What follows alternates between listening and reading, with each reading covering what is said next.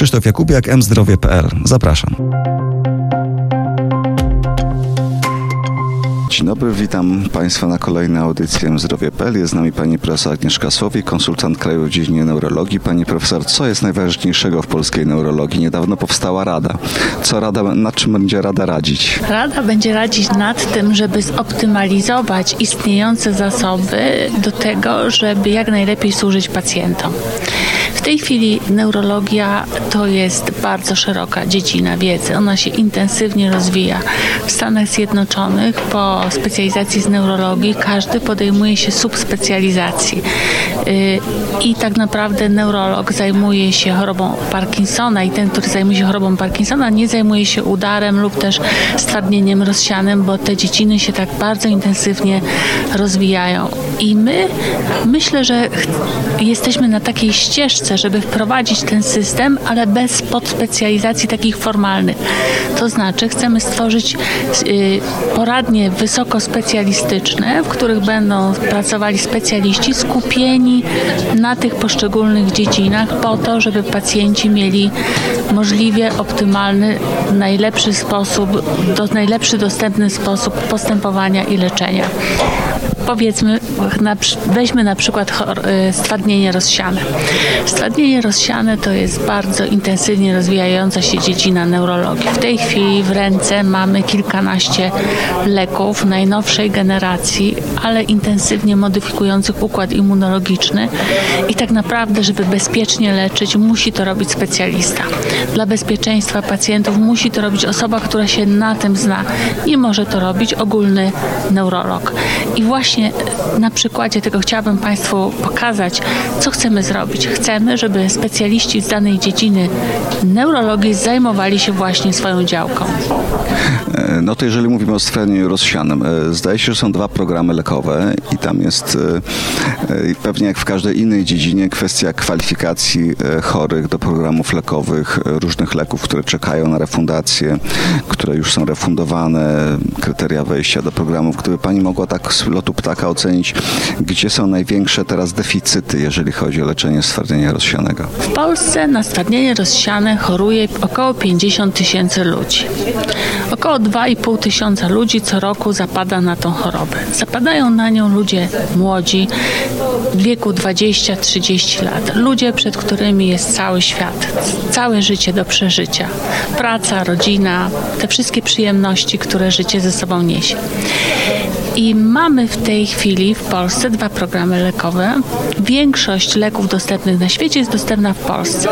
Kilka jest w trakcie procesów refundacyjnych. To są procesy, które średnio trwają w Polsce około dwa lata. Leki pierwszej linii w Polsce są w zasadzie dostępne zgodnie z charakterystyką produktu leczniczego. Leki drugoliniowe są dostępne z pewnymi ograniczeniami. No, pracujemy nad tym, żeby zmodyfikować programy lekowe. Taka perspektywa tego roku jest po to, żeby te programy zmodyfikować, nawet nie pierwszą linię, bo ona jest zmodyfikowana, tylko wejście pacjenta po pierwszej linii do drugiej linii. E, tak naprawdę w tej chwili jest bardzo popularna koncepcja i coraz więcej zwolenników ma i coraz więcej dowodów naukowych, że należy zaczynać od leków bardzo aktywnych, intensywnie działających, bo tak naprawdę to powoduje, że pacjenci dłużej są samodzielni. Program lekowy w swoim kształcie, który był opracowany wiele, wiele lat temu, nie rozróżniał tych kategorii właśnie intensywnie aktywnych leków jako leków, które powinno się dać na początku choroby, bo to jest dobre dla pacjenta.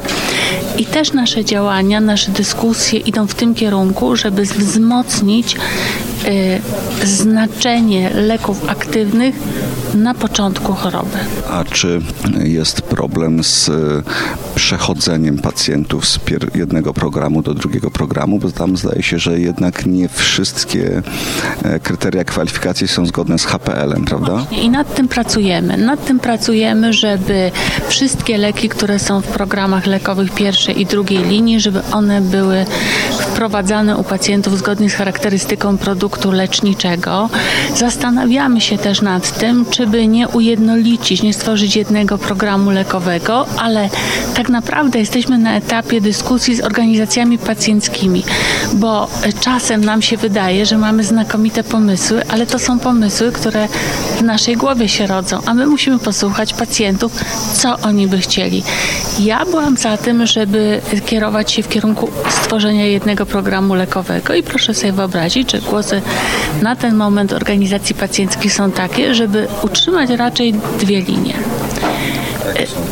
Y, y, to są już takie duże, szczegóły, które nie, nie sądzę, żeby jakby tutaj coś wniosły do naszej dyskusji, ale my musimy słuchać głosu pacjentów, a także cały czas z pacjentami rozmawiać. I rozmawiamy właśnie na ten temat, y, czego pacjenci oczekują od nas. Właśnie czekamy teraz na ten głos pacjentów właśnie w tej konkretnej sprawie. Także y, to wszystko jest otwarte. To nie jest tak, że mm, jakby Ministerstwo Zdrowia nie chce z nami rozmawiać. Bardzo z nami chce rozmawiać a wręcz oczekuje od nas aktywności w tym zakresie, y, żeby wprowadzać zmiany, które po prostu świat niesie za sobą. Cały czas jest nowa wiedza, nowe argumenty za to, żeby to zmieniać, więc nie ma powodu, żebyśmy usiedli na laurach i to, co zostało skonstruowane 10 lat temu, żeby obowiązywało, jest i tak dalej.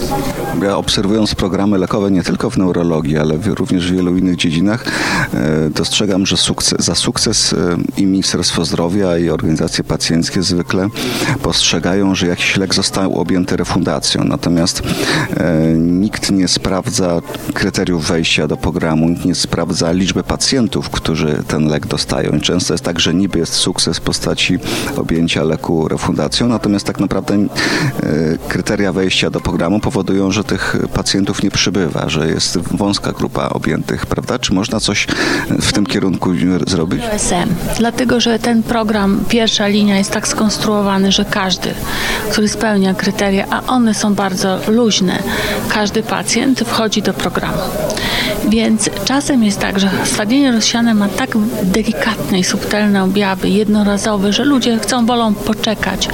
Tam rok, dwa, czy potrzebuje tego leczenia, czy choroba się nawróci, ponieważ uważają, że ten program jednak wymusza raz na trzy miesiące przyjście do szpitala, raz na rok rezonans magnetyczny, ponieważ to są leki, które modyfikują układ immunologiczny i nie można tego tak puścić. Samopas, bo to może być po prostu niebezpieczne, więc ludzie czekają. Tutaj nie chodzi o to, że, że, że my mamy jakieś ograniczenia, że tylko wybrani. To nie o to chodzi. To chodzi o to, że po prostu nie zawsze wszyscy tego chcą. Poza tym muszę panu powiedzieć, że bardzo intensywnie współpracujemy z NFZ-em w zakresie analizy danych dotyczących chorób neurologicznych. I tutaj zresztą te dane były pokazane dzisiaj, y, pokazujące na przykład ile pacjentów z takim rozpoznaniem, takim a nie innym jest w systemie zidentyfikowanym. I to się dotyczy na przykład stwardnienia rozsianego, udaru mózgu i te analitycy to robią nam w ciągu dwóch, trzech tygodni mamy potrzebne dane i potem te dane są publikowane na takim portalu zdrowedane.pl i tam sobie można zobaczyć, jak te choroby różne, z jaką częstością występuje, jakie stosujemy terapie.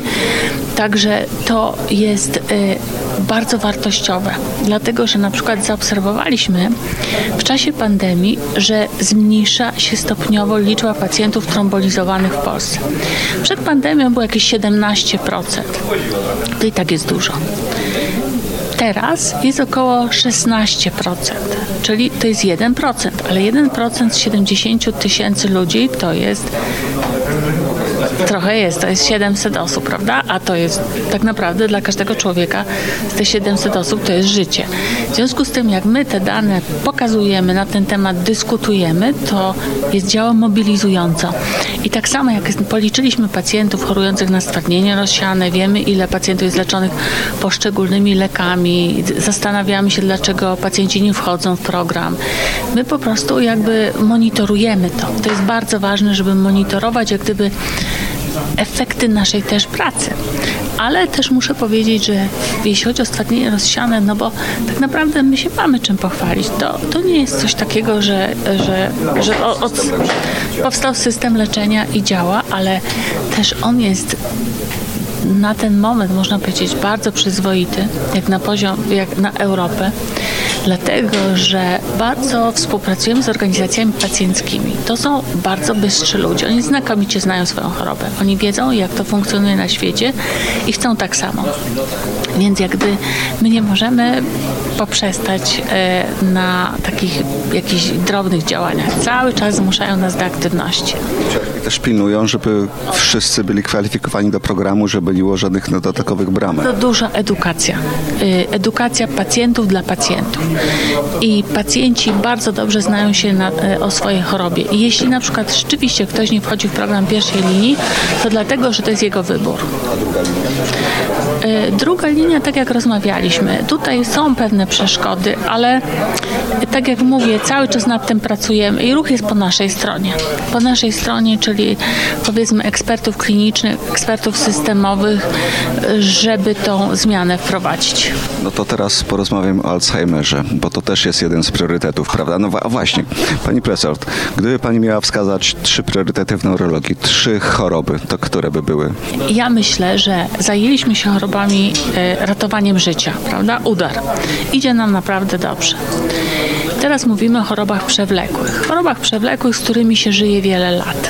Ale powinniśmy zwrócić uwagę, więcej uwagi poświęcić na chorobom, które są chorobami końca życia stwardnienie boczne zanikowe, y, nowotwory ośrodkowego układu nerwowego, które powodują, że y, śmierć przychodzi szybko, w ciągu dwóch, trzech lat i nie ma na ten moment ratunku.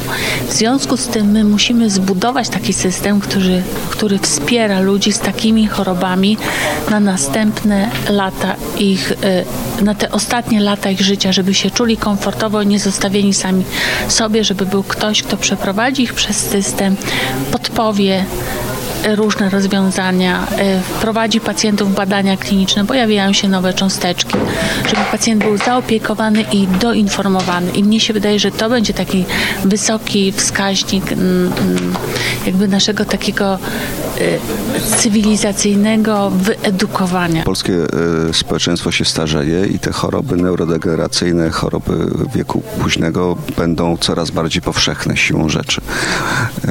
Czy myśli Pani, że na dzień dzisiejszy ze strony resortu i ze strony NFZ-u jest zrozumienie, że, że potrzebne jest zbudowanie takiego systemu? Jak najbardziej. Y, myślę, że jakby my wszyscy powinniśmy uczestniczyć w budowaniu pewnego wizerunku podejścia do y, tych chorób przewlekłych związanych z wiekiem. I to się nie odnosi tylko oni, czyli ministerstwo, oni NFZ, ale my, społeczeństwo. Na przykład zbudowanie w sobie takiej akceptacji dla przewlekłych chorób neurologicznych końca życia, takiej społecznej akceptacji, że mam koło siebie kogoś, kto jest niesprawny, kto sobie nie radzi z rakunkami, kto y, nie potrafi zrobić zakupów. To jest zapomina, że my musimy w swojej głowie sobie to poukładać, że tak się toczy ludzkie życie, że ono ma takie swoje etapy i ten etap też powinniśmy zaakceptować. Więc y, Ministerstwo Zdrowia zwraca na to uwagę, na to zwraca uwagę ja zwracam na to uwagę, zwracają na to uwagę lekarze, neurolodzy, zwracają na to nam uwagę pacjenci. Ja myślę, że to jest bardzo ważne też, że coraz y, mocniej zauważa się w Polsce znaczenie organizacji pacjenckich. One były marginalizowane wiele lat przez wiele lat, bo jakby pojawiły się w Polsce z opóźnieniem w stosunku do tego, jaką mają pozycję na przykład w Stanach Zjednoczonych czy w zachodniej Europie, ale myślę, że to jest bardzo ważny, równorzędny głos, że wiemy, jak pacjenci sobie wyobrażają to, jak to ma być, jak to ma funkcjonować. Czyli jest y, dużo powodów do optymizmu. To na koniec jeszcze jedno pytanie zadam pani profesor. Y, jakie prace konkretne w tym roku ma podjąć ta nowo powołana Krajowa Rada do Spraw Neurologii? Czego pani się najbardziej spodziewa? Jako konsultant krajowy to powinna pani przed tą radą stawiać jakieś wymagania, jakieś cele do zrealizowania. Myślę, że najważniejszym celem jest reorganizacja naszego funkcjonowania. Wracamy do wątku, który poruszyliśmy na początku. Y, trzeba wiedzieć, że w Polsce y, nie ma specjalistycznych poradni neurologicznych. Są tylko poradnie neurologiczne ogólne. Natomiast czasem ktoś mówi, idę do poradni padaczkowej. On mówi, że i to znaczy, że idzie do specjalisty, który zajmuje się padaczką, a tak naprawdę instytucjonalnie nie mamy poradni padacz, przeciwpadaczkowych w Polsce. Co powoduje, że ludzie z takimi y, nie trafiają czasem do specjalisty, y, który zna się najlepiej na jego chorobie, na konkretnej chorobie. Tak samo jak na przykład w internie y, ktoś, kto ma cukrzycę, nie pójdzie do nefrologa, tylko pójdzie do diabetologa. Tak samo jak ktoś ma padaczkę, nie pójdzie do eksperta od Parkinsona, tylko pójdzie do eksperta od padaczki. Powinien iść. A my tych ścieżek nie mamy wytyczonych dla wysokiej specjalistyki. I naszym zadaniem jest stworzenie formalne takiej organizacji poradni wysokospecjalistycznych, które pomogą w diagnostyce y, i przerzuci się diagnostyka na te poradnie z diagnostyki szpitalnej. Wygląda na to, że polska neurologia wie, co robić i jest szansa, że te zmiany w systemie w najbliższym czasie będą następować. Bardzo dziękuję za rozmowę. Gościem dzisiejszej audycji była Agnieszka Słowik. Konsultant krajowy. Tak, konsultant krajowy w dziedzinie neurologii. Neurologii, która jest jednym z priorytetów naszego systemu ochrony zdrowia. Bardzo dziękuję za uwagę. Dziękuję.